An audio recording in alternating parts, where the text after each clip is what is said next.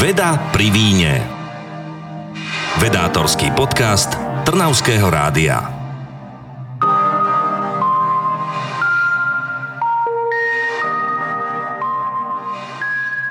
Pozdravím poslucháčov Trnavského rádia pri ďalšej epizóde podcastovej relácie Vedy pri víne. Pozdravím vás opäť z Ústavu výskum progresívnych technológií MTF STU v Trnave. Uh, vy ste si zvykli, že takou nosnou témou týchto uh, epizód um, vedy pri víne sú materiály, ionové technológie a tak ďalej a tak ďalej. Áno, preto je typická výskumná téma pre náš ústav, ale konečne sa mi podarilo, ako to hovorím, túto reláciu odmaterializovať, odfyzikálniť a odastronómiť. Dnešnou témou bude niečo zo sveta živého a budeme sa venovať genetike, genetické informácii a kódovaniu tej informácií v živej bunke. A preto si pozval hostia Michala Konečného. Vítam vás. Ďakujem pekne. Vy ste z Univerzity Cyrila Metoda v Trnave, že? Aj, áno. Áno, my tých afiliácií viacej. Takže e, my máme takú, takú, takú, takú tradíciu, že keď príde nejaký nový host, tak trošku niečo o sebe povie, odkiaľ je, čo je, ako je, ako sa dostal k svojej expertíze, čo vyštudoval, čo to obnášalo, či to bolo ťažké, ľahké, nebudem sa pýtať, či zaujímavé, pretože určite to bolo zaujímavé, mňa osobne genetika veľmi priťahuje. Ja hovorím, že z, jedno, z jednom, z, v jednom zo svojich budúcich životov budem genetik. Určite moderátor, lebo neviem artikulovať. Takže poprosím vás, pán Konečný, ako? Ja budem jednom z, mo- z mojich budúcich životov asi astrofyzik potom. Vymeníme sa, potom môžete začať vedu pri a pozvíte ma, ale opakujem, ja neviem artikulovať.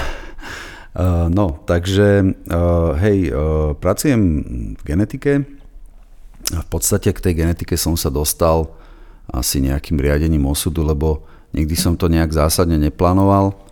Uh, vychodil som gymnázium v Senci, pochádzam z také malé denníky Kráľova pri Senci a potom následne v podstate som išiel na vysokú školu a keďže som sa nevedel rozhodnúť kam, tak som išiel na žurnalistiku, išiel som na ekonómiu, išiel som na prírodné vedy.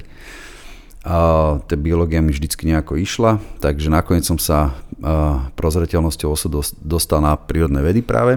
A či vy sa prihlásil na tri školy? Áno. Á, áno. ja že ste všetky tri. Nie, nie, nie, nebola tam žiadna medicína, ale boli tam takéto tri rozdielne školy. No a potom v podstate na prírodných vedách e, to zase nejaký, nejak, nejak išlo smerom k tej genetike. Takže vyštudoval som genetiku na prírodných vedách UK v Bratislave. No a v podstate hneď potom, alebo už počas, e, počas toho štúdia a počas diplomovej práce som do, sa dostal do zdravotníckého zariadenia, kde som v podstate robil tému uh, Turnerové syndromy a, a v podstate genetika Turnerových syndromov a takýmto spôsobom som zistil, že asi to zdravotníctvo a to pomáhanie ľudí, ľuďom v tomto smere, nie v tom smere medicínskom, bude, bude nejaký ten uh, môj, uh, môj cieľ. A následne po vysokej škole som sa prakticky hneď zamestnal na Onkologickom ústave Sv. Alžbety, kde som pôsobil teda 13 rokov, z toho, z toho 6 rokov ako primár oddelenia uh, lekárskej genetiky, Takže takým spôsobom v podstate som stále bol v kontakte s tou genetikou, s tou diagnostikou, ktorú teda najmä robím, tú diagnostickú genetiku. No a potom e, v podstate som sa na rok, e, na rok dostal do takého blízkeho zahraničia do Prahy, kde som, e, kde som pracoval ako odborný riaditeľ vo firme GHC Genetics v Prahe. A následne po roku som sa vrátil s tým, že sme založili laboratórium v Bratislave, volá sa že Laboratórium genomickej medicíny. A, a ako cerská spoločnosť tejto spoločnosti, no a tam fungujem stále ako, ako odborný riaditeľ, no a popri tom som sa konečne dostal k svojmu snu, že môžem vyučovať študentov, a, alebo teda, že ich môžem sa s nimi deliť o nejaké tie poznatky a teda a prednášam na Univerzite Cyrila Metoda Fakulta prírodných vied, hlavne genomiku a teda genomické záležitosti, čo je taká nová odnož genetiky. No a popri tom má nejaké prednášky na, na mojej alma mater na katedre genetiky prírodovedskej fakulty UK. Takže asi taká je tá genéza v skratke. Mhm. Takže viete skôr takým tým klinickým smerom alebo aplikácia medicína, vy robíte nejaký výskum?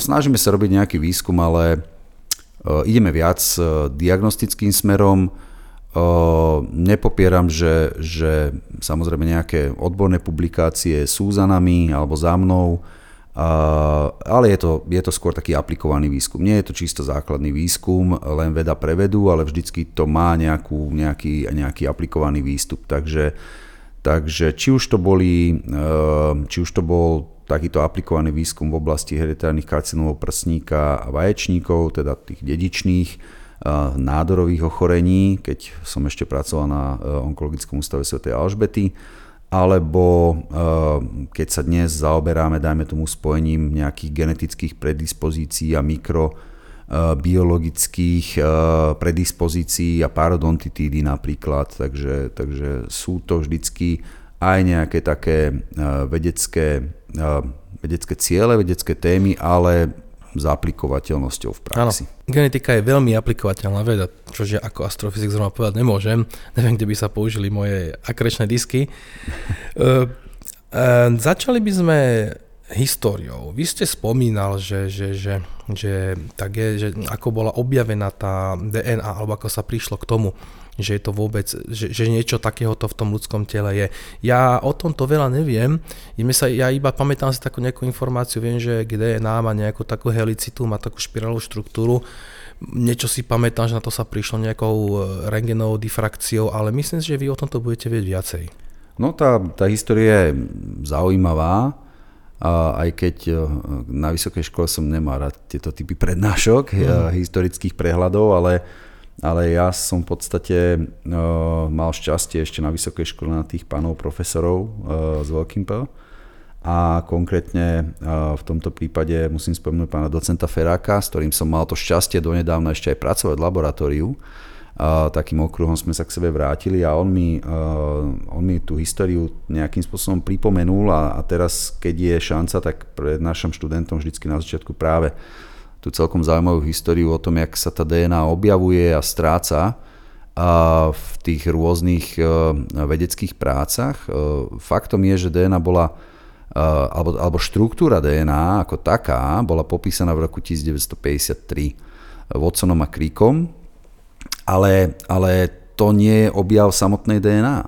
To je vlastne len definícia jej štruktúry.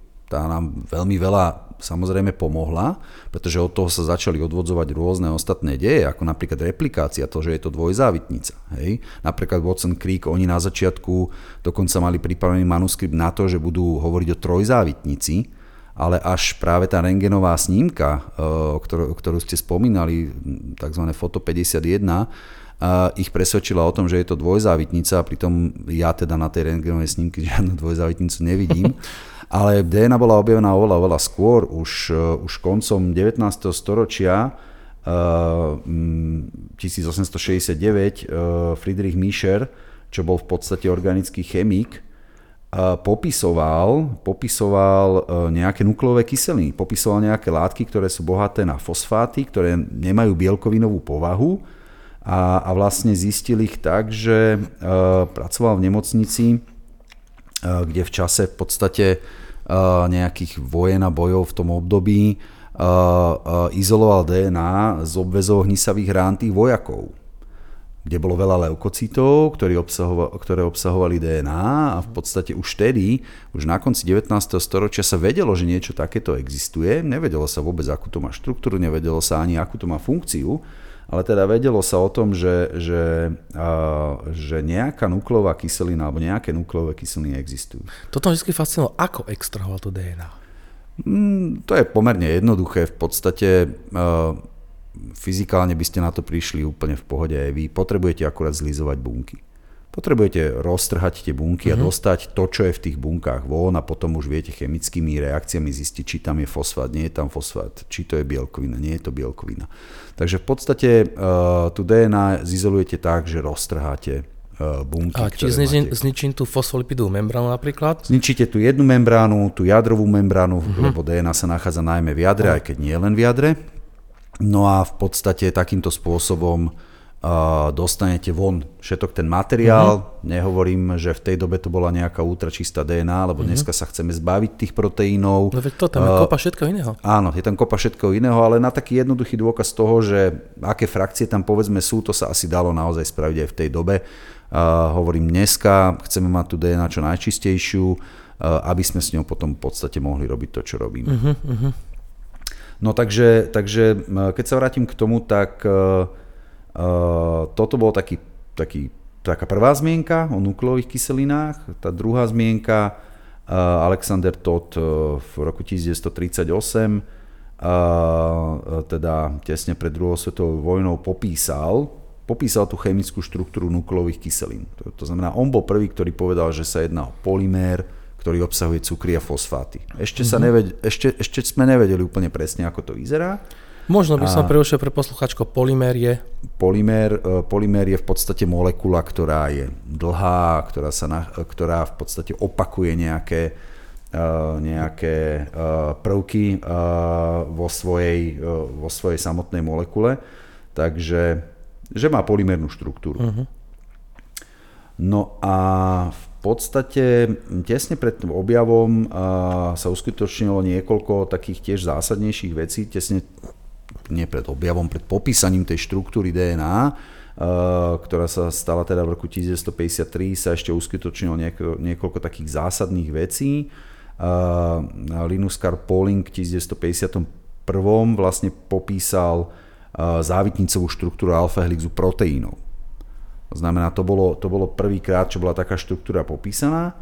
A, a mm, v roku 1952 Erwin Šargav, čo je v podstate inak pôvodom uhorský vedec a utečenec z tej doby, a popisuje tzv. Šargafové pravidlo, že pomer báz e, v príslušnom alebo príslušného organizmu alebo príslušné DNA je rovnaký. To znamená, že báz adenín, tymín a guanín, cytozín, že je rovnaký. Takže to boli také zásadné objavy, ktoré dovolili vlastne vzniku tej teórie v roku 1953. A zaujímavé je, že zaujímavé je na tom to, že v podstate ani Watson, ani Crick uh, nerobili experimentálne. Vôbec nerobili experimentálne a celú tú svoju teóriu postavili na teoretických poznatkoch, ktoré e, obkúkali alebo ktoré mhm. čerpali v podstate z iných zdrojov a od iných vedcov, tak ako je to Šargafové pravidlo napríklad, ako je ten Pollingov uh, alpha helix a, a ako je napríklad aj tá fotografia 51, tá rengenová fotografia, uh, ktorá bola uh, vytvorená v laboratóriu Frederika Wilkinsa, a, a uskutočnila, uskutočnila ju Rosalind Franklinová, taká uh, veľmi zaujímavá postava, myslím, že od nej vyšla aj kniha a, a je to v podstate jediný vedec, ktorý uh, z tejto štvorice nedostal Nobelovú cenu, pretože sa jej nedožil. Uh-huh. A, a Nobelová cena sa in memoriam neudeluje, to znamená následne Nobelovú cenu za ten objav štruktúry dostávajú Wilkins, Watson a Crick. No a Mm, prínos tej Rosalindy Franklinovej bol v tom, že urobila fotografiu DNA, e, pracovala e, z DNA, e, z DNA tabaku a, a urobila rentgenovú kryštalografickú fotografiu rôznych izoforiem DNA a teda z týchto fotografií sa javilo to, čo neskôr je základom práce alebo tej teórie a to, že tá DNA je dvojzávitnica. Mm-hmm. To je také, taká zaujímavá téma, tu by mal byť nejaký materiál inžinier s nami, pretože to je rengenová difrakcia a vy keď chcete niečo do rengenovej difrakcie, tak by ste potrebujete nejaký teraz neviem, či poviem správne, kryštál. Mm-hmm. Čiže bolo treba tu DNA najprv skryštalizovať? Uh, asi pravdepodobne uh-huh. áno. Asi pravdepodobne Ono to znie šialene. Boli to kryštalografické, uh, boli to kryštalografické uh, rengenové snímky, máte uh-huh. pravdu. S tým, že tá, ren, tá DNA dokáže prechádzať rôznymi izoformami a, a jedna z tých izoforiem uh, je podľa mňa práve izoforma takého kryštálu. Uh-huh. Ale to by som do toho ja už ani nešiel, lebo hej, až hej. tak veľmi tomu nerozumiem. Tiež toto nie je moje kung fu, necítim sa tu komfortable, ako sa hovorí, ale ja som niekde videl už aj taký článok, že nechali skryštalizovať vírus. Znie to šialene, ale keď máte vírus ako nejaké akoby atóm, tak prečo by nemohol byť v nejakých pravidelných štruktúrach? Takže už keď dokáže skryštalizovať vírus, ak sa nemýlim, tak DNA už... s tým už problém nemám. Mm, možno by sme sa na to mohli pozrieť a, a keď sa to robilo už v 50 rokoch, tak si myslím, že, že by nám e, nejaký odborník povedal, že to je úplne bežné. Uh-huh, uh-huh, je to možné. No takže uh, Na základe tejto fotografie teda mm, bola tá teória doplnená. Pôvodný návrh toho manuskriptu počítal s trojzávitnicou, čo si dneska nevieme predstaviť. No a Watson a Crick publikujú v 53. roku v Nature vlastne celú túto teóriu, ktorá je založená na tom, že tá štruktúra DNA je dvojzavitnicová, že obsahuje fosfáty, obsahuje cukry, obsahuje jednotlivé tie bázy adenín, cytozín, guanín a tymín a samozrejme veľmi podstatné, že obsahuje vodíkové väzby medzi tými bázami na mhm. základe komplementarity, ako, ako sa tie bázy viažú a teda komplementarita je adenín, tymín a dve vodíkové väzby a cytozín, guanín a tri vodíkové väzby. To znamená, táto táto komplementarita je silnejšia, uh-huh. čo, sa, čo sa potom v biológii dosť často a v genetike dosť často uh, využíva. No a v podstate tým sa začína éra DNA, ale ku podivu, e, keď si pozrieme nejakú historickú literatúru, tak e, a, a, a pozrieme sa na tú DNA v tej praxi, povedzme v tej diagnostickej praxi, kde, kde, kde pracujem, tak až do 80. rokov uh, sa minimálne v učebniciach a, a minimálne v tej odbornej literatúre DNA vyskytuje. V 50. rokoch sú to naozaj len nejaké štúdie dvojčiat, nejakých rodín a nejaké rodokmene, to je všetko o genetike. A vtedy bolo známych asi 50 monogénnych ochorení a ešte vtedy sa písalo v literatúre, že máme 48 chromozómov a, a že bude asi známych 1 až 5 miliónov génov. Dneska vieme, že je to celé inak. V 60. rokoch takisto veľmi málo zmienok, začalo sa trošku viacej hm, hovoriť o chromozómoch, o aberáciách, o nádorových ochoreniach, ale o DNA ako takej vôbec žiadna zmienka. V 70. rokoch začína uh, prichádzať v podstate DNA trošku viacej na scénu genetiky, najmä cez rôzne väzby génov, rôzne, rôzne chromozomové lokalizácie génov, ktoré boli objavené a, a teda prvé začiatky nejakej DNA diagnostiky, sledovanie identifikácie osôb napríklad, RFLP polymorfizmy a, a nejaká, nejaký základ e, niektorých základných najčastejších ochorení ako cystická fibróza alebo niektoré nádorové ochorenia, filadelfský chromozom napríklad pri leukémiách, ako marker. No a potom v 80. rokoch nastáva rozmach. V 80. rokoch nastáva obrovský rozmach a to v podstate uh, vynájdením alebo popísaním tzv. PCR reakcie. A to je? To je polymerizová reťazová reakcia alebo polymerase chain reaction. V podstate je to reakcia, na základe ktorej a je to veľmi jednoduchá, pán docent Ferak vždycky hovorí, že sa čudujem, že to neprišiel nejaký diplomant na prívke UK. A veľmi jednoduchá, elegantná metóda na to, ako dokážeme namnožiť nejakú cieľovú sekvenciu DNA, akúkoľvek, e, prakticky akúkoľvek nás zaujíma, akákoľvek nás zaujíma, namnožiť ju na niekoľko miliónov kópií, tak aby sme s ňou vedeli ďalej pracovať, aby sme vedeli ju ďalej analyzovať. A či vy máte nejaký zopár kúskov, ktoré sú nedetekovateľné, vy tam pokvapkáte nejaké vodičky, on sa začne v tej, dobe, v, tej dobe, v tej dobe v podstate tá DNA na úrovni jednej molekuly bola nedetekovateľná, nedala sa nejakým spôsobom e, sekvenovať, čítať. E, a dnes už je? A dnes sú už tie technológie úplne iné, to by sme uh-huh. sa mhm. asi k tomu dostali. Uh-huh. A to znamená, že áno, dneska, dneska sme na úplne inej úrovni, ale keď teda prejdeme od tej PCR, tak v 80 rokoch teda rozmach PCR, následne Frederik Sanger, jeden asi z najväčších genetikov, alebo teda vedcov 20. Eh, storočia, pretože získal v podstate dve Nobelové ceny. Jednu za eh, metodiku čítania aminokyselín v rámci proteínov a o 10 rokov na to získava Nobelovú cenu za metodiku čítania DNA, to znamená uh-huh. sekvenovanie DNA ako také a, a s tým sekvenovaním DNA a, a čítaním určitých oblastí DNA prichádza naozaj veľký rozmach, ktorý v podstate v rámci tohto tzv. Sangerovho sekvenovania alebo sekvenovania prvej generácie uh, dosahuje svoj vrchol, uh, dosahuje svoj vrchol nejakým publikovaním ľudského genómu. To znamená, publikovanie ľudského genómu je to, čo, to, čo v roku 2001 uzatvára ako keby jednu tú kapitolu v rámci, v rámci genetiky a nastáva tzv.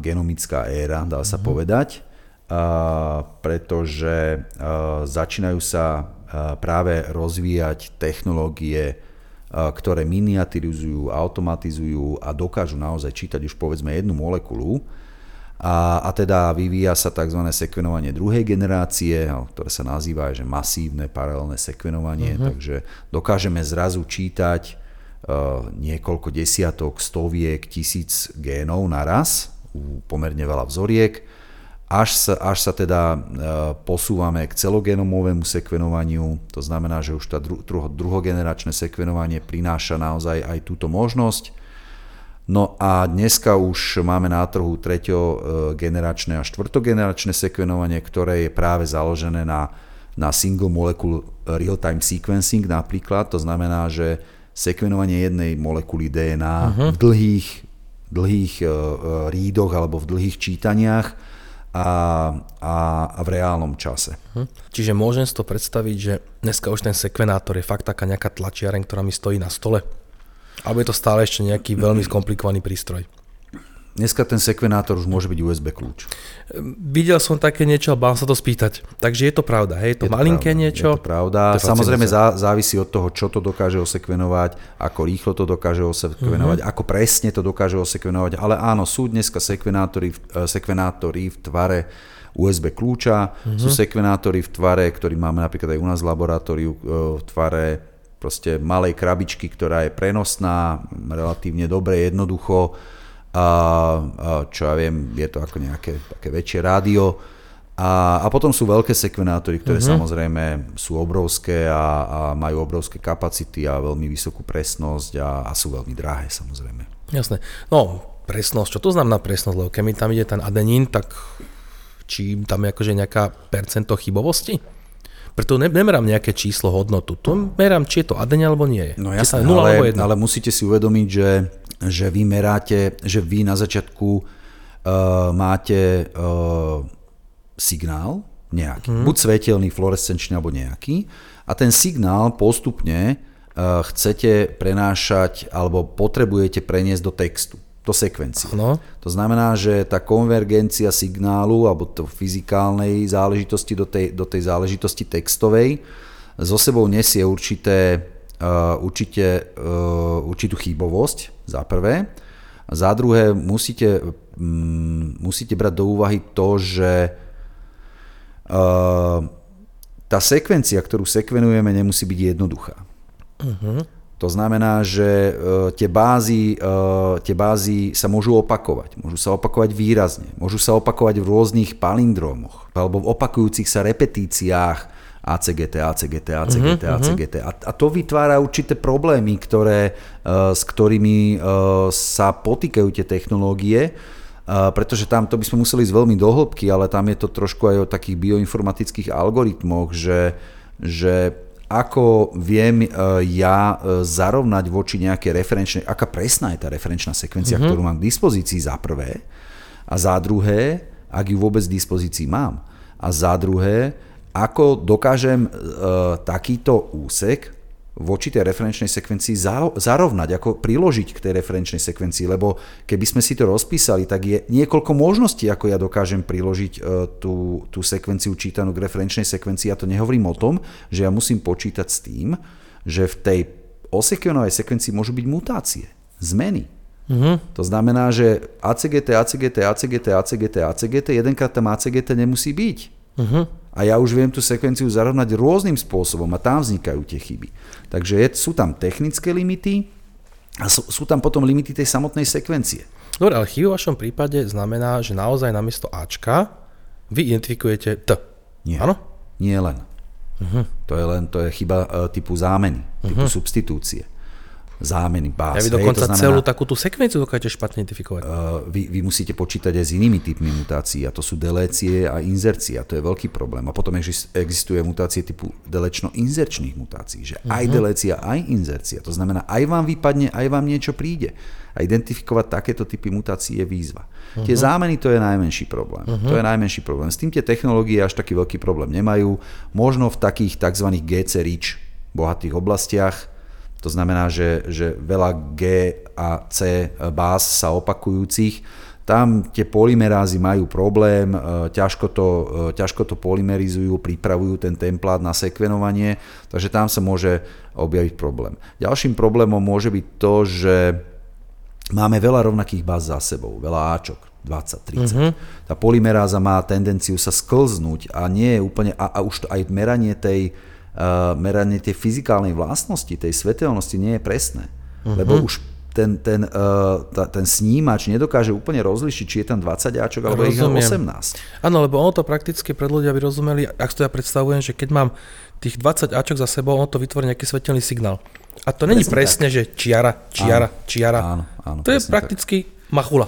Taká podlastná machula a teraz a, ja neviem. A on ten algoritmus musí rozhodnúť, že ty, či tá machula je akože takáto silná alebo, alebo tam taká silná. Aha, rozumiem. Samozrejme, toto už hovoríme o druhogeneračnom sekvenovaní, kde Uh, sme museli ako vyvinúť rôzne takéto finty technické na to, aby sme dokázali ísť na veľkú kapacitu. Uh-huh. Na začiatku to, čo ste hovorili vy, že čiarka, čiarka, čiarka, to je to uh-huh. klasické Sangerovo sekvenovanie, kde sa to ako tak dá, ale aj tam sú takéto oblasti problém, pretože polymerázy sa zvyknú, ako tak u nás hovorím, že šmíkať na tých, na tých uh, homopolymérnych sekvenciách, to znamená viacero rovnakých báz za sebou a, a zvyknú tam mať problém. A zvyknú tam priradiť jedno navyše alebo nepriradiť jedno navyše a potom vám vzniká ako keby už aj pri tom Sangerovom sekvenovaní e, rozdiel tých fragmentoch, že niekde budete mať obázu viac, niekde obázu menej. Mm-hmm. Dobre, trošku sme, trošku sme sa zašli. rozbehli tým hey, smerom, hey, ktorý mal prísť až potom, tak poďme na chvíľku naspäť a poďme od začiatku. Hovoríme tu o nejakých Ačkách, GCčkách, čo to je? Čo je? Hovoríme sme o tom polyméry. Polyméry je, jak si to ja predstavujem, mám proste aminokyseliny, a keď ich poskladám za seba, dostanem polymer, to je proteín. Áno? Jasne. Takto nejak funguje aj tá DNA. Že ja mám nejaké základné stavebné kamene, to sú tie bázy, na nich je nejaký cukor, volá, čo to viete vy, a to sa potom spája. Čiže poďme takto nejak od začiatku. Čo tak, je toto A, G až tak, až tak, tak chemik nie som a, a priznám sa, že už som to dávno takto do detailu neriešil, ale poďme to teda skúsiť nejako uh-huh. rozkatulkovať. Tak e, v podstate e, Nehovoríme o proteínoch, sú to nukleové kyseliny, pretože neobsahujú aminokyseliny, ale obsahujú práve tieto jednotlivé stavebné bázy, a, a to buď puríny alebo pyrimidíny, a teda adenín, cytozín, tymín, guanín, ktoré v podstate sú e, za sebou e, usporiadané a, a navzájom sa v rámci tej, tej dvojreťazcovej štruktúry e, komplementárne vyjážu. Musíme ale povedať, že máme teda aj RNA, čo je v podstate jednovláknová závitnica, taká, taká sesternica DNA, ktorá nám slúži trošku na iné záležitosti a k tým sa asi neskôr dostaneme. Mm-hmm. Ale je v podstate, dalo by sa povedať, že už tým, že je jednovláknová, tak je mrštnejšia, e, ľahšie sa pohybuje a, a, a predstavuje pre nás práve ten medzistupeň smerom k proteínom. Ona je tuším aj nestabilnejšia, pravda? Práve to je tá druhá vec, čo som chcel povedať, že tým, uh-huh. že je jednovláknová, že je mrštnejšia, je aj pomerne nestabilná. Uh-huh. To znamená, že v podstate je dôležité, aby si ju bunka nejakým spôsobom chránila aspoň na určitý čas. Takže keď sa vrátime k tej, k tej DNA, tak v podstate máme tam nejaké, alebo tak, aby sme povedali, tak tá DNA je deoxyribonukleová kyselina, deoxyribonukleid acid, preto DNA. RNA je ribonukleová kyselina. Uh-huh. Takže tie cukry, ktoré sa tam vyskytujú, eh, ten rozdiel je v cukroch. Deoxyribóza versus ribóza. A tie bázy uh, v podstate majú, ak si dobre spomínam ešte zo školy benzénové jadra, to znamená, že sú to nitrogénové bázy.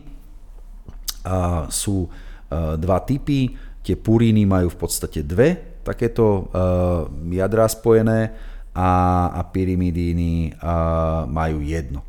A tie puriny sú adenín, guanín a pyrimidíny sú e, tymín a cytozil, cytozín.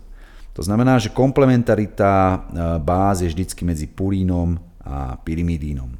No a v podstate, e, čo je dôležité povedať, že je tam aj tzv. fosfodiesterová väzba medzi tými bázami, ktorá je pomerne kompaktná a, a drží dosť dobre spolu. A čo sa týka komplementarity, tak máme tu ďalší taký fenomén, to je tá vodíková väzba, ktorá medzi tými bázami zabezpečí tú komplementaritu. Takže, takže v podstate výhoda tej DNA je najmä v tom, že máme k dispozícii dve identické vlákna. Uh-huh. Aj keď teda nie sú úplne identické, ale komplementárne. Môže byť tam niečo preskočí? Uh, preskočí ako preskočí. Napríklad, že uh, oni sa to, tie bázy sa stavujú proti sebe, to je komplementarita. Hovoríte, že C s. Gčkom a môže niekde napríklad C byť s Ačkom? No, môže sa stať, sú, sú rôzne mutácie, ktoré môžu byť indukované povedzme fyzikálnym alebo chemickými uh-huh. mutagénmi, kde sa môžu niektoré bázy meniť, ale väčšinou potom vznikajú rôzne nespárované oblasti, ktoré vedú zase k zlomom DNA. Uh-huh. Takže, takže väčšinou tam už je ten, ten následok taký, že z toho DNA sa začne niečo robiť. Buď sa začne opravovať, uh-huh. alebo tá bunka ide do apoptózy, e, pretože už, e, tá, už, už si s tým nevie poradiť e, a, a nevie, povedzme, dobre tú DNA využívať tých ďalších uh-huh. procesov, ktorých sa budeme baviť. No takáto nekomplementárna kombinácia môže byť nejaké chemicky destabilná. Áno, presne Čiže tak. Ako keby to nechcelo byť spolu a sa to odpudzuje, alebo ja neviem čo, tak fyzikálne za to? Hej, a práve preto tam potom následne môžu počas tých procesov vznikať, keď, keď sa s tou DNA pracuje, lebo mm-hmm. tá mhm. DNA, to sa dostaneme, je špiralizovaná, to znamená, uh-huh. nejak musí byť zabalená, tak tam môžu vznikať tie zlomy a potom uh-huh. nastávajú rôzne také ano. patologické procesy. Ale čo som chcel vlastne povedať tým, že dvojzávitnica je to, že je to veľmi pekný model, ktorý vám zabezpečuje prenos presné informácie do ďalšej generácie pri replikácii DNA, lebo sú to dve identické vlákna, ktoré pri replikácii sa zmnožia. To znamená, každé to cerské vlákno DNA uh-huh. má jedno otcovské a, a jedno cerské a to uh-huh. druhé komplementárne zase otcovské alebo materské, alebo teda parentálne a, a to druhé cerské. To znamená, do každej tej bunky, ktorá, ktorá vznikne e, rozdelením tej pôvodnej bunky a zreplikovaním tej pôvodnej DNA, prechádza to jedno pôvodné vlákno a to druhé je dosyntetizované. Dobre. A je fakt, že úplne identické? Uh... Alebo tiež tam je možnosť mutácia nejakej chyby? Že namiesto T skopíruje A. Mutácie, mutácie nastavujú počas určitých procesov. Hej, uh-huh. áno, počas replikácie môže nastať nejaká mutácia uh-huh. a môže sa stať, že v tej, uh, v tej cerskej bunke sa na tom mieste namiesto T uh, priradí A uh-huh. uh, počas replikácií, takže áno. To je úplne normálna vlastnosť. Proste mutácie vznikajú s nejakou pravdepodobnosťou 10, pravdepodobnosťou 10 na minus 6 až na minus 8, myslím. A, a, a sú to úplne štandardné procesy, dokonca e, sú to procesy, ktoré sú niekedy žiaduce e, pre vývoj a evolúciu. No, evolúcia to postavená, samozrejme. A, a na druhej strane bunka veľkú väčšinu tých mutácií dokáže opraviť. Mm-hmm. Má opravné procesy, ktorými, e, ktorými v prípade presne identifikácie nejakej nezhody a, a, niektoré mutácie samozrejme uniknú, a potom sa môžeme baviť o tom, že kde tie mutácie nastávajú. Či, uh-huh. sú, či sú pre procesy tej bunky dôležité tie oblasti genómu, no, no. alebo nie. Lebo ak dôležité nie sú, tak sú to neutrálne mutácie, ktoré nám práve že slúžia veľmi pekne práve na tú evolúciu a na identifikáciu nejakých evolučných potenciálnych mechanizmov. Uh-huh. Takže vrátim sa naspäť tej dvojreťazcovej štruktúre len kvôli tomu, že že vlastne presnosť pri tej replikácii a, a druhá vec je, že ona má tú klasickú špirálovitú štruktúru, kde má taký, že väčší a menší žliabok v rámci tej, dvore, tej, tej, tej špirály dvojreťazovej. Toto nepoznám. Uh, Lebo si to predstavím tak, že mám tehlu na tehle, na tehle, na tehle, na tehle. Ona sa ešte točí. Ona Áno, teraz zoberiem druhú takú štruktúru tehla na tehle, na tehle, na tehle priložím to k sebe, či mám také dvojtehličkovanie a ano. potom to stočím. Áno, ale to stočenie nie je úplne pravidelné. Aha. To stočenie nie je úplne pravidelné a vzniká tam, e, vzniká tam pri tom stočení e, tzv. menší a väčší žliabok, ktoré majú svoje rozmery, úplne presne si ich nepamätám ale, ale toto je tiež celkom zaujímavé v súvislosti potom uh, už nejakou expresiou génov, pretože veľa transkripčných faktorov a veľa proteínov, ktoré s tou DNA potom pracujú, dokážu práve viazať buď ten menší alebo väčší žliadok, žliabok a zapasovať sa do tej, do tej DNA. Takže uh, ona, ona vlastne tou štruktúrou ako, ako keby robí aj taký zámok, kľúč, ako keby vytvára priestor na to, aby sa tam zapasovali potom postupne tie uh, proteíny. E, len pre mňa, aby som dobre odmoderoval, keď treba, bojíme sa o epigenetike? Uh, nebavíme sa Nie, ešte o dobre, epigenetike. dobre, Ešte dobre. sa nebavíme Dobre. o epigenetike. O epigeneti- epigenetiky by sme sa možno mohli dotknúť teraz trošička, uh-huh. uh, pretože keď si predstavíte tú DNA uh, a keby sme si tú DNA z jednej bunky uh, uh, DNA z jednej bunky v podstate rozložili, tak uh, zistili by sme, že má, alebo teda dešpiralizovali, tak zistili by sme, že má mm, možno aj 2 metre. Uh-huh. Ako sa taká štruktúra, ktorá má 2 metre, dokáže dostať do tak malej štruktúre, štruktúry, ako je, ako je v podstate bunkové jadro. A, no to tak, že tá DNA a, a, sa veľmi presnými procesmi skladá, špiralizuje takzvané. A Keď hovoríme o tej dvojzávitnici, tak hovoríme o dvojnanometrovom vlákne. Uh-huh. To znamená, šírka toho vlákna sú 2 nanometre. Ale ona sa postupne obaluje a, rôznymi proteínmi, ktoré vytvárajú tzv. chromatín. A to sú histonové proteíny, a, a vytvoria, vytvorí sa taká gorálkovitá štruktúra, ktorá sa nazýva že nukleozomová vlásenka, ktorá má 10 nanometrov, to znamená DNA sa obtáča okolo takých súdkov tvorených histonovými proteínmi a, a vytvára sa taká, pre, taká gorálkovitá štruktúra ako reťazka. Tá reťazka sa následne o hrúbke 10 nanometrov začína solenoidne špiralizovať, Áno, vzniká tak- tak 30 pekne nanometrové urobené, mhm. vlákno. To 30 nanometrové vlákno sa začína s lúčkami k sebe približovať a šp- a špiralizovať do 300 nanometrového vlákna. Zase to obalujú nejaké histonové a nehistonové proteíny Mhm. a, a vytvoria tzv. scaffold alebo nejakú kostru okolo toho. Takto vzniká 700 nanometrové vlákno. No a 1400 nanometrové vlákno je vlákno, ktoré v podstate môžeme vidieť pod mikroskopom ako, ako chromatidu chromozómov. Uh-huh. Takže takto vznikajú chromozómy a, a vo, vo forme chromozómov je tá DNA uložená vlastne v bunkovom jadre. Čiže veľmi jednoducho ten chromozom, to je také, že zoberiem papier, pokrčím ho niečo strašne malé. Čiže zoberiem DNA Ale vždy to dlhú. pokrčíte rovnako. Á, jasné, áno, áno, áno.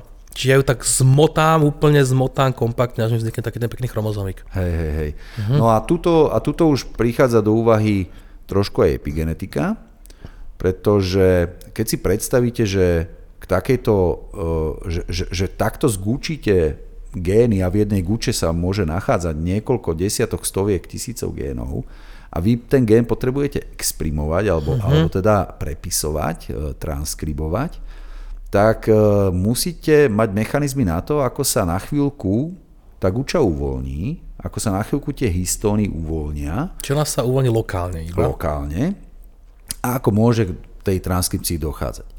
To znamená, že e, tu prichádzajú do úvahy práve tak, také, také epigenetické procesy, metylácie, acetylácie uh-huh. histónov. Teraz hovoríme zatiaľ o, o epigenetických procesoch na úrovni možno chromatínu, a ktoré uvoľňujú alebo naopak zase zatvárajú a nepustia tam tie polymerázy uh-huh. na to, aby tento gen už nepotrebujeme, už toho máme dosť, proste uh-huh. spätná väzba, transkripčné faktory a tak ďalej.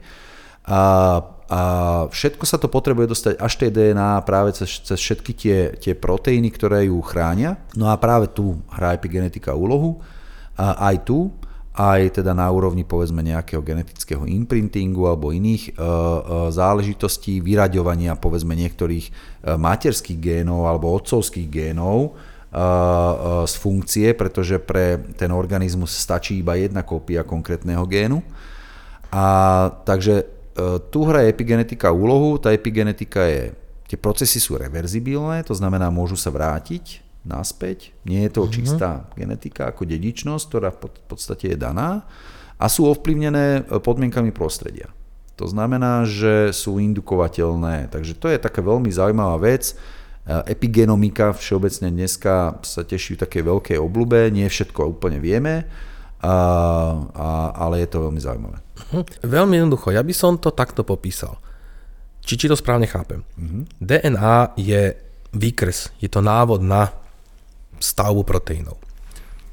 Áno. Mám A4 a tam je ten recept.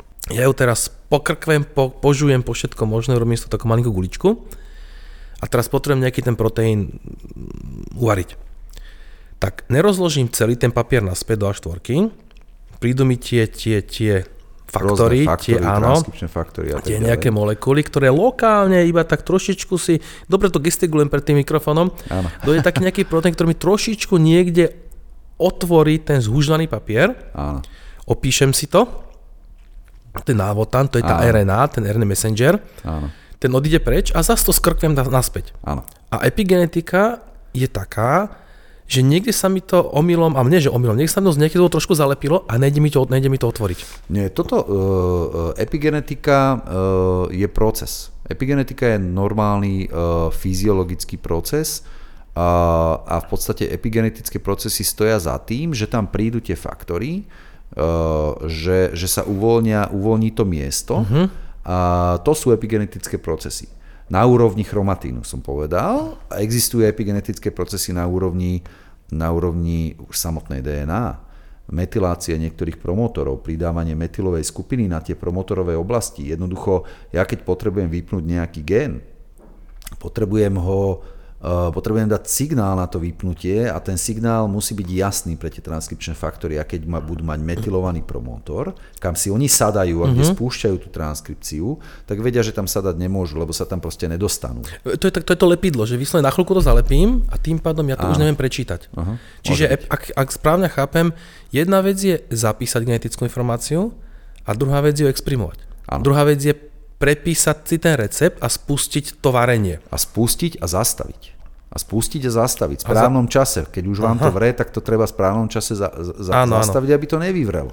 No a napríklad, e, napríklad e, takéto epigenetické procesy, bujné epigenetické procesy, e, sú typické pre nádory. Tam tá, tam tá epigenomika je, je absolútne iným spôsobom e, pozapínaná, povypínaná, je pre ne typické e, obrovská hypermetylácia promotorov alebo naopak v niektorých prípadoch hypometylácie niektorých oblastí, ktoré by mali byť metylované. To znamená, že v podstate tá bunka blázni. Tá bunka blázni a, a, a tá DNA je zapínaná, vypínaná úplne iným spôsobom, ako má byť štandard. Aha, čiže tieto choroby nemusia mať iba pôvod v, v prejavu mutácii DNA. Nemajú. DNA môže byť To je, len korektná. 10, to je zväčša len 10% nádorových ochorení má pôvod v má pôvod v, dedičný, v dedičnosti a v tom, že sme zdedili nejakú predispozíciu. Ale 90% tých ochorení sa nazýva, že sporadické. Uh-huh. A to znamená, vznikajú náhodne a tam e, hrá úlohu aj epigenetika. Čiže tá. DNA je korektná,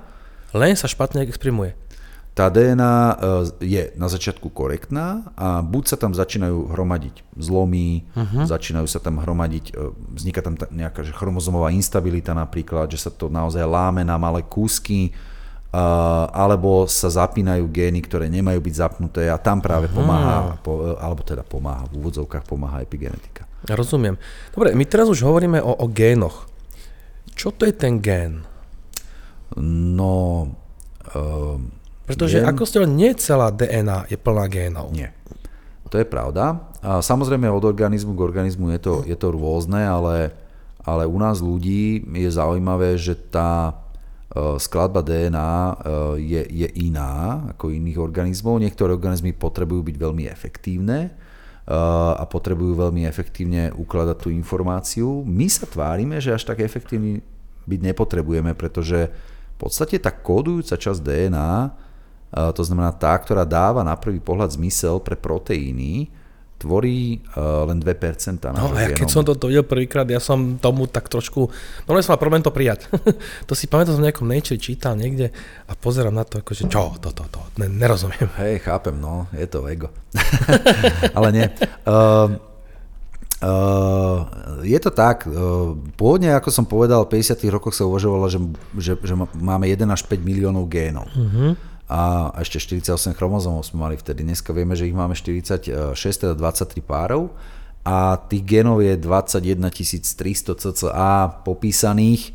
Takže niekde medzi 20 a 23 tisíc génov Uh, pritom, pritom v bunke funguje niekoľko 100 tisíc až miliónov proteínov, uh-huh. čo nám nedávalo zmysel, ale dneska vieme, že na, na to, aby z jedného génu dokázalo vzniknúť viacej proteínov, máme rôzne, rôzne iné finty tzv. posttranslačné modifikácie alebo tak, také, že alternatívny splicing napríklad niektorých génov zabezpečujú tú diverzitu, to znamená, my naozaj sme efektívni v tom, že dokážeme z tých 20 tisíc génov robiť niekoľko stoviek tisíc miliónov proteínov.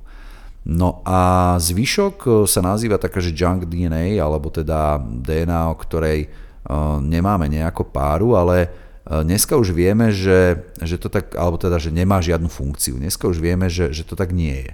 Ona má, ona má významnú regulačnú funkciu a vyzerá to tak, že... A všetko?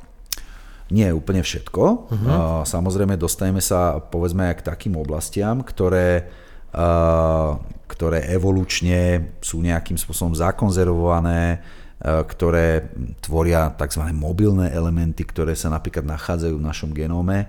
A, takže a, tých, tých oblastí je viac. Asi a, 70% DNA, 60 až 70% je tzv. repetitívna DNA. To znamená opakujúce sa oblasti. Čiže to CG, CG, CG, CG? Hm, sú to častokrát aj oveľa, oveľa väčšie Aha. opakujúce sa oblasti, ako že dvojbázy, trojbázy, štvorbázy. Sú to častokrát, povedzme, opakujúce sa oblasti, ktoré sú dlhé stovky tisíc báz. Napríklad také ALU sekvencie sú v podstate tiež sekvencie, ktoré sú uh, ktoré sú vnorené do, do uh, nášho genómu, my už ich poznáme, vieme, že kde asi sú a koľko mm-hmm. ich máme. A, a zaujímavé je, že, že sú to prvky, ktoré sú podobné uh, v podstate s opičími genómami. A, a tieto alu sekvencie sa opakujú v našich genómoch, môžu spôsobiť aj niektoré, niektoré škody, môžu, môžu tým, že sú repetitívne, že sa na seba podobajú, môžu v podstate sa niekedy ako keby homologicky spojiť a, a dať vznik nejakej rekombinácii, ktorá nie je úplne žiaduca, uh-huh. alebo, nejakému, alebo nejakému vypadnutiu toho medziúseku, ktorý nie je žiaduci. To sa deje v tej DNA a takže nie je to úplne tak, že tých 98% je nič. Minimálne už dneska Jasne. vieme, že je tam veľké množstvo repetitívnej DNA, ktorá nejakú, nejakú eh, funkciu má minimálne evolučnú. Stále, stále zistujeme viac a viac o tých regulačných funkciách tej DNA.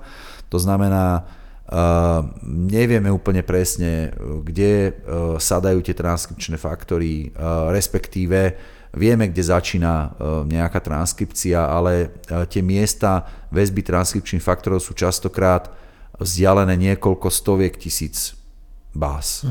Toto vždy znamenalo, že uh, keď tam ide tá transkriptáza alebo kifras, hovoríte, že vieme, kde to začína.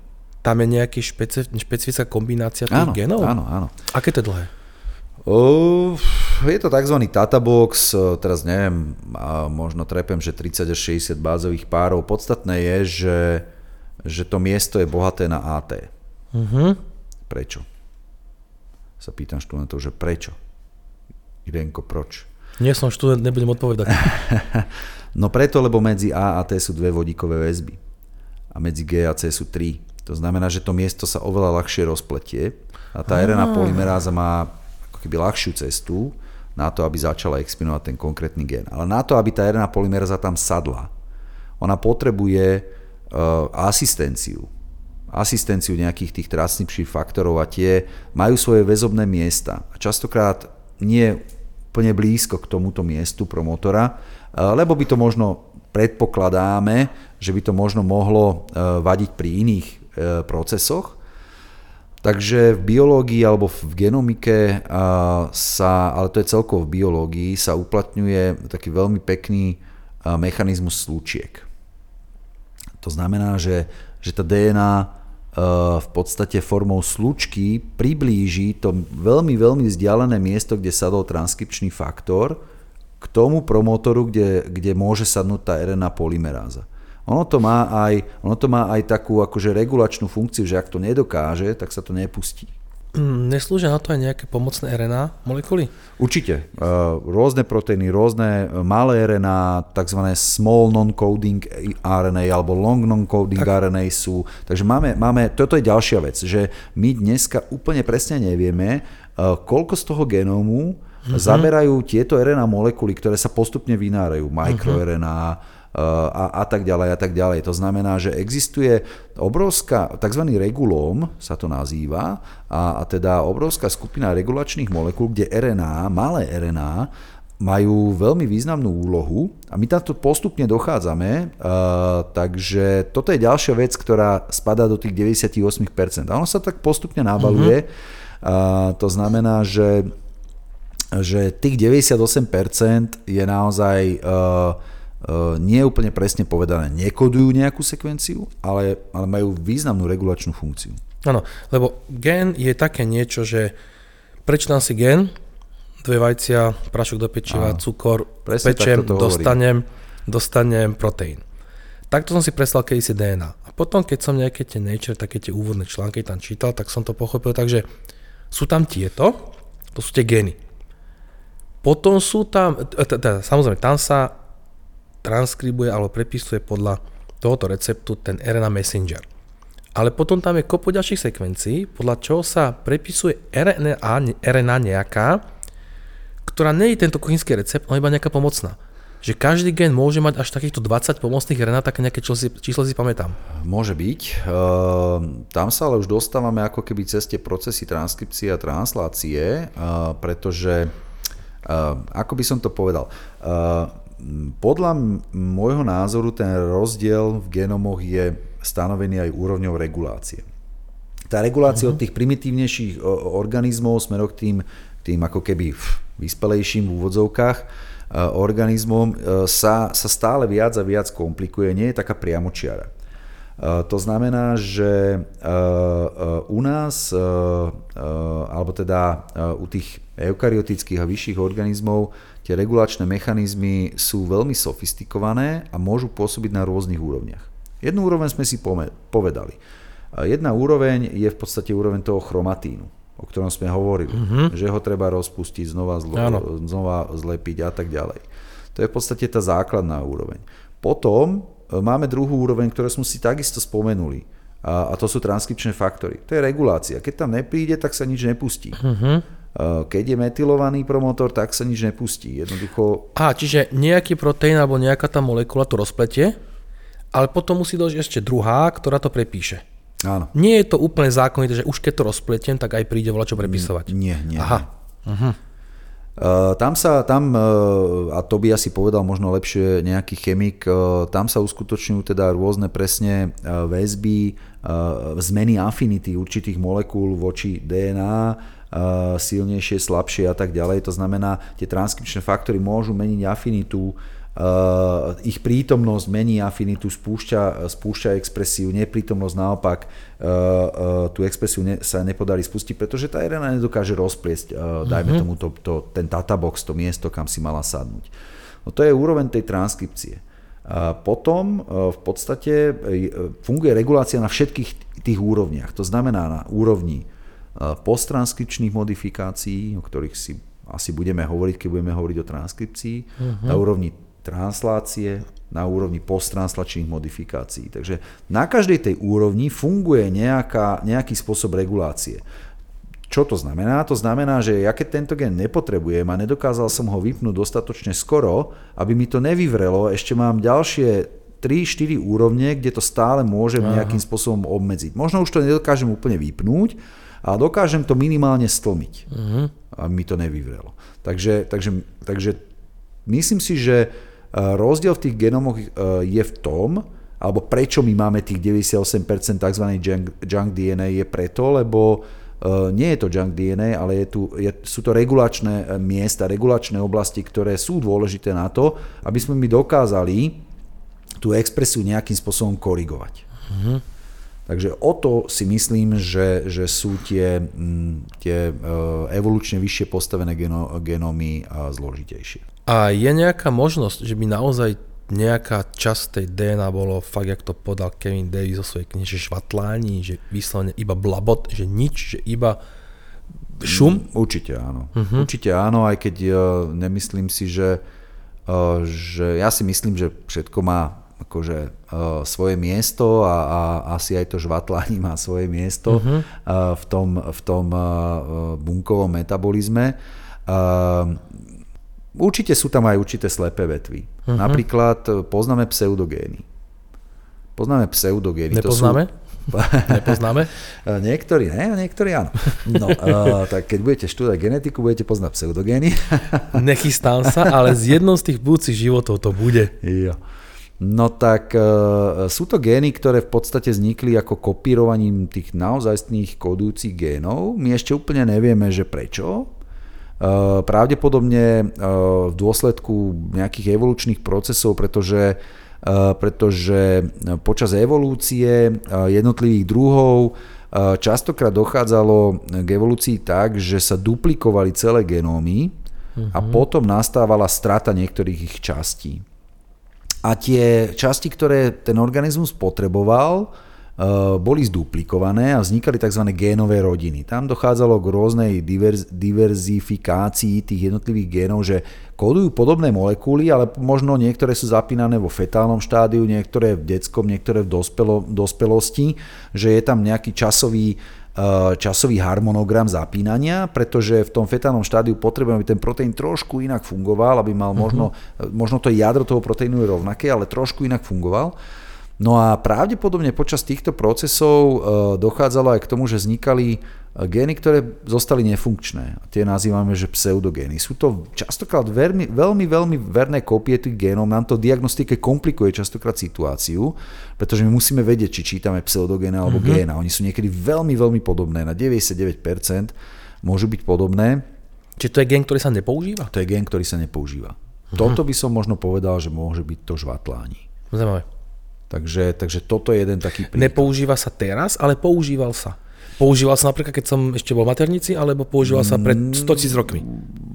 Podľa mňa sa možno vôbec ani nemusel používať. Mohol, mohlo to byť kľudne ako keby nejaká chyba toho procesu duplikácie a vypol sa práve preto, lebo sme ho nepotrebovali, tak e, počas tej evolúcie sa nejakým spôsobom vypol. Hej. Uh-huh. Buď tam nebol, není promotor, alebo je tam nejaká mutácia v promotore.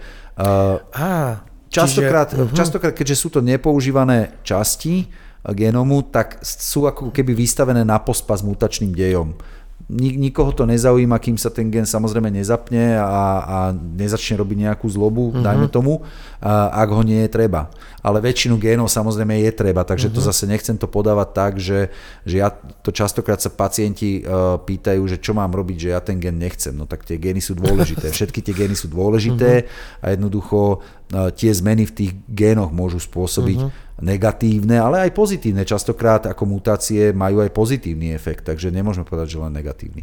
Takže tie pseudogény, hej, to Čiže je možno jedno. On nemá ten promotor? Napríklad nemusí no, mať promotor. Takže, takže tá mašinéria si ho nevšimne.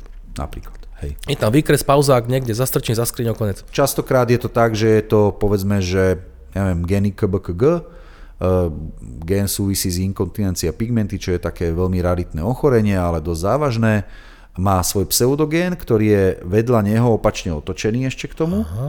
ale e, má 10 exónov a ten pseudogén má len exóny 5 až 10. Nemá exóny 1 až 4. Takže nemá ani promotor a ani tie, tie exóny, sme si ani nepovedali, čo sú to exóny, to sú tie kódujúce časti uh-huh. a, a, toho génu, tak, tak vlastne ten pseudogén nemá tie prvé 4. Jasné. Jasné. No ale keď sme pri tom, tak možno by som mohol ešte vysvetliť naozaj to, že ten gén samotný sa skladá z kodujúcich a nekodujúcich častí. To znamená, do tých 98% nekodujúce DNA musíme počítať aj časti toho génu, ktoré sú dosť veľké. A, a tie sa nazývajú intróny a tie, ktoré kódujú, sa nazývajú exóny. A zase v tých intrónoch, e, tých in, tie intróny sú v podstate oblasti, ktoré sú také nejaké medzery. Také nejaké mhm. medzery v tom texte, v tom recepte, Takže to nie je úplne súvislá záležitosť. Nie je to úplne súvislá záležitosť. Ono sa to dostane do úplne súvislej záležitosti až po splicingu tzv. pre mRNA. A, a, a tá mRNA, ktorá vzniká, až to je súvislá záležitosť. Aha. A toto je zase, e, toto si myslím, že je zase jedna z regulácií toho, že tuto vieme ešte regulovať. Tuto vieme ešte povedať, že, že buď s alternatívnym splicingom z toho vzniknú dve, tri mRNA, uh-huh. z mhm. ktorých potom vznikne viacero proteínov, alebo uh, viem nejakým spôsobom ešte tu zastaviť tú transkripciu, ak potrebujem. Takže, takže toto je dôležité povedať. Tie intróny nie sú so sebou, o niektorých signálnych sekvenciách vieme, a nesú so sebou signálne sekvencie preto, aby sa ten zostrih mohol vôbec spraviť, aby sa mohli správne vystrihnúť. A takže nie sú úplne že nepotrebné. A za druhé vieme, že častokrát v tých intrónoch sú kódované aj práve tie malé RNA gény. Aha. Napríklad mikroRNA gény sú častokrát kódované v tých intrónoch. A, takže, takže je to pomerne zložité. Jasné. My a Neandertalec. My máme nejaké teraz neviem, či to je 1%, či koľko to génov neandertálca, tak sa to hovorí. Hmm. Čo to znamená? A ja by som také, čo si pamätám, zača- e, pôvodno aj v Afrike bolo niekoľko takýchto exodov z Afriky a Homo sapiens zapustil Afriku takých 100 tisíc rokov dozadu. Prišiel do Európy a tam už bol neandertálec. Oni nie sú až takí rozdielni ako my. Hlubili sa ten druhému, krížili sa a teda, že máme nejakú časť neandertálskej DNA. No, nechcem spraviť kolegovi môjmu hambu, lebo on sa venuje práve archeogenetike, čo by možno bola tiež dobrá, uh, uh, dobrá téma. To je veľmi dobrá téma. téma. To je veľmi dobrá téma. Ale tak uh, trošička sa na mňa nalepilo od neho, takže môžem povedať minimálne to, že máme dve teórie.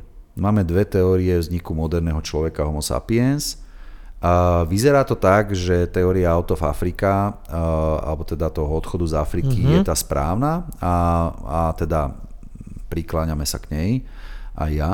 A Potom, druhá? A druhá teória uh, sa nazývala multiregionalistická teória. Hovorila mm. o tom, že vlastne človek uh, sa vyvíjal na viacerých miestach na Zemi súčasne, moderný človek, a bol ovplyvnený vlastne na tých viacerých miestach na Zemi tými inými hominidmi, ktoré, ktorí v tej dobe žili a bolo ich asi, asi 4, 5, 6. Áno, ich je viacej. Takže, takže tak. tých hominidov naozaj bolo viacej. My máme asi tú vlastnosť e, postupne vykinožiť všetko, e, všetko ostatné a až tu zostaneme iba my sami. E, bohužiaľ. A, takže práve na toto inak slúžila genetika, na toto slúžili práve mutácie v takých oblastiach DNA, ktoré sú, uh, ktoré sú neutrálne. Ale musíme si povedať asi na začiatku úplne, že m, najväčší pokrok sme dosiahli tým, že sme zistili, že existuje aj mimojadrová DNA. Mm-hmm. Mimojadrová DNA sa nachádza v mitochondriách a s veľkou pravdepodobnosťou tie mitochondrie sú v podstate pozostatky nejakých prokaryotických organizmov, ktoré sa naučili s tým eukaryotickým organizmom žiť, pretože si nesú vlastnú DNA Dokážu sa, dokážu sa semiautonómne v podstate uh, uh, deliť a zaujímavé je, že tá DNA v mitochondriách uh, je malá, má kruhový charakter, takže podobá sa na prokaryotickú DNA a dedí sa iba maternálne, uh-huh. iba po matkách. Takže toto nám dosť pomohlo, pričom v tej DNA e, mitochondriálnej sa nachádzajú takisto oblasti, ktoré sa na, nazývajú že hypervariabilné oblasti, kde dochádza častokrát k mutáciám, ktoré nemajú žiadny efekt, sú neutrálne, ale pre nás sú dobré, pretože vieme podľa nich sledovať napríklad migrácie starých populácií a toto je jedna z vecí, ktorá napomohla uh, akceptovaniu tej teórie out of Africa, uh-huh. uh, pretože my sme v podstate dokázali uh, u recentných dnešných populácií Nemuseli sme vôbec riešiť nejakú ancient DNA, nejakú starovekú DNA, z kostrových pozostatkov, aj keď dneska aj to eh, je téma a aj to sa robí, aj to nám, to nám potom potvrdilo možno niektoré tieto naše teórie. Ale my sme vlastne porovnaním týchto oblastí, tých najväčších populácií, prišli na to, že sú tam rozdiely. A dokázali sme dokonca datovať, že kedy k tým rozdielom došlo, vzhľadom na to, ako geograficky vzdialené sú od seba tie populácie. A takýmto spôsobom sme v podstate remodelovali celý ten, uh, uh, celý ten Eh, mechanizmus Out of Africa a zistili sme, že naozaj, eh, že naozaj tam eh, s veľkou pravdepodobnosťou funguje táto teória, alebo teda je správna. A podarilo sa nám to potom dokázať aj inou DNA, a to je Y chromozomálna DNA, ktorej vlastnosť je zase taká, že sa dedí len od otcov. Uh-huh. Takže, takže dokázali sme v podstate z materskej a z otcovskej línie, že, ten mitochond, že tá mitochondriálna Eva a ten, mitochond- a ten Y-chromozomový Adam uh-huh. pochádzali teda z Afriky. Dobre. A keď sa vrátim k tomu neandertálcovi, lebo naozaj toto je téma na dve hodiny, uh, tak to je zase ďalší dôkaz teórie Out of Africa. Uh-huh. Pretože spoločné sekvencie s neandertalským genomom sa našli iba u euroazijských populácií. Uh-huh. Nie u afrických. Tak. Takže africké sa s nimi nikdy nestretli. Uh-huh. To znamená, že áno, máme nejaké časti našej DNA, CCA, podľa mňa menej ako 1%, zavlečené z neandertálskych krížení. Áno, tí ľudia sa medzi sebou krížili, boli si v podstate veľmi podobní, takže máme nejaké percento od neandertálcov, máme nejaké percento od denisovanov, mm-hmm. čo sú v podstate zase azijský, dá sa povedať, azijský príbezný neandertálcov. A, a za niektoré sme vďační a za niektoré sme úplne vďační není, pretože niektoré možno súvisia s takými neduhami, ako je alkoholizmus alebo, alebo ako je nadváha. Ale, aha. A niektoré iné zase na druhej strane ako prispôsobenie sa niektorým, niektorým podmienkam, povedzme extrémnejšiemu chladu, alebo dokonca sa vie, že gen FOXP2, ktorý súvisí s vývinom reči, mm-hmm. a, pretože jeho mutácie vedú práve k abnormalitám s vývojom rečí sme mali veľmi, veľmi podobný alebo rovnaký a získali sme dokonca nejaké, nejaké sekvencie tohto génu aj od neandertálcov. Takže, takže uh, hej, živý mm-hmm. proces a, a máme nejaké Jasne. neandertálske gény. Ja som sa ešte spýtal na, na tú mitochondriálnu DNA. Tam fungujú rovnaké procesy ako v štandardnej DNA? Či RNA messenger a tak ďalej? Uh, fungujú tam rovnaké procesy s tým rozdielom, uh, že tá molekula je kruhová, takže trochu inak sa replikuje. A že v podstate veľmi pravdepodobne počas evolúcie si jadro zobralo niektoré gény k sebe. Mm-hmm. Aby získalo kontrolu nad tou mitokondriou. A preto je to no, aby si nerobila, aby si nerobila svoju paseku aby tam. Si nerobila mm-hmm. svoju paseku presne tak, aby si nerobila, čo sa jej zachce a, a aby pekne robila to, čo má, to znamená metabolické procesy, uh, oxidatívna fosforilácia a tak ďalej. A to znamená, že uh, veľká časť tých procesov je pod kontrolou jadra, pre, prebieha tam, je to taká celkom zaujímavá téma, nie som v tom úplne doma, ale, ale prebiehajú tam nejaké zaujímavé komunikácie medzi jadrom a mitochondriami, čo kedy potrebujem urobiť. Uh-huh. Uh, ale mitochondria sú v podstate tie energetické centra. Uh-huh. Na záver, už sa tak trošku komplikuje, tak dáme ľuďom oddychnúť. A na záver sa spýtam ešte na Hox gény. Hox to je taká nejaká divočina, ktorú nejak neviem stráviť. Uh, prečo? Neviem. to má byť nejaký gen, ktorý spustí niečo a to poviete vy. Uh, no, to nepoviem. to nepoviem úplne presne. Uh, Gény, eh, ako som povedal, eh, gény sa častokrát nachádzajú v určitých génových rodinách. A, a eh, Hox gény je v podstate, alebo teda Hox génová rodina je takisto rodina génov, ktoré súvisia s rôznymi vývojovými procesmi. S tým, aby sa správne vyvíjali povedzme niektoré tkanivá, pokiaľ si dobre spomínam, ale hovorím, že toto uh, by sme si mohli zodpovedať aj na budúce, uh, bližšie, tak uh, Hox geny boli objavené u drozofily melanogaster, to znamená u vínej mušky, veda pri víne.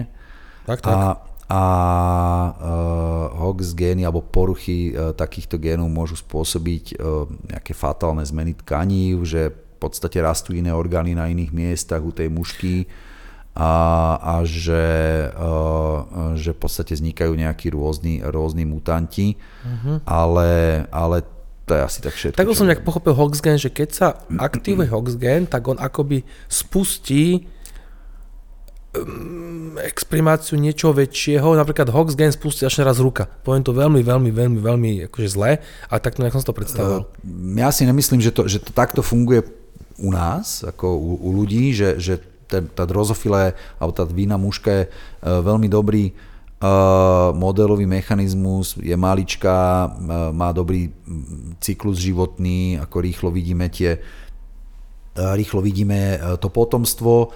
A áno, u nich, u nich sú tie následky také fatálne, ale to sú zväčša mutanti, ktoré, ktorí sú v podstate, dá sa povedať, v úvodzovkách vyšlachtení týmto smerom, aby sme naozaj videli, že, že čo tie gény spo, uh, uh, spôsobujú, ale podstatné je, že sa jedná o, o génovú rodinu, ktorá musí byť veľmi prísne regulovaná na to, aby sa v správnom čase uh-huh. a na správnom mieste pustil ten správny člen ano, tej rodiny. Tak, lebo keď sa vyvíja plod, tak nejde, nevyvíja sa hneď všetko. Áno. Postupne. Áno. A postupne sa zapínajú Hox gény. Keď zapne Hox gén, začne sa tvoriť srdce. Áno. Nejak áno, tak? Áno, nejak tak. Uh-huh. Nejak tak to funguje. V podstate uh, uh, my de facto pri, pri takýchto dôležitých génoch ktoré sú veľmi dôležité pri vývoji, my tých mutantov ani nevidíme. Uh-huh. Lebo príroda si s tým poradí, proste to, to, ten plod sa potratí. Takže, takže možno o tom by nám patológovia vedeli povedať oveľa viacej, ale, ale hej, jedná sa o gény, ktoré sú veľmi dôležité, tkanivovo špecifické, uh-huh. ale aj časovo špecifické. Takže zapínajú sa v správnom čase a ešte aj na správnom mieste, aby sa presne to príslušné tkanivo správne vyvinulo tak možno v procese vývoja plodu. Áno, že my už sme hoax neaktívny. My, my už sme hoax úplne ne, nezávislí. Uh-huh. My už sme už len hoax. Hoax. Závislí. Do, áno, bohužiaľ, áno, áno. Toto bol, ja si myslím, toto je dobrý záver. Ja si myslím, že túto môžeme skočiť na hoax závislosti. Okay. Takže odporúčame ľuďom byť hoax nezávislí.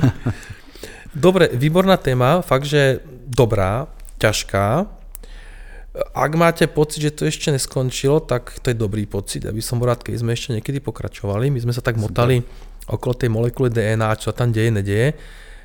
A potom prejsť do tej transkripcie a to tie, tie ribozómy a tak ďalej. To je mohla byť téma na budúce, že teraz sme sa bavili o tom, že ako je informácia v tej DNA kódovaná, ako je regulovaná, ako je exprimovaná a nebavili sme sa o tom, že čo tam je zapísané. Jasne. A ako sa to zapísané číta a ako sa varí ten hrnec. A to by sme mohli na budúce. Dobre, super. Takže ďakujem veľmi pekne za, za, za, za prijatie pozvania. E, ďakujem poslucháčom za pozornosť, no a počujeme sa snad na budúce, takže pozdravujem vás. Majte sa pekne. Veda pri víne. Vedátorský podcast Trnavského rádia.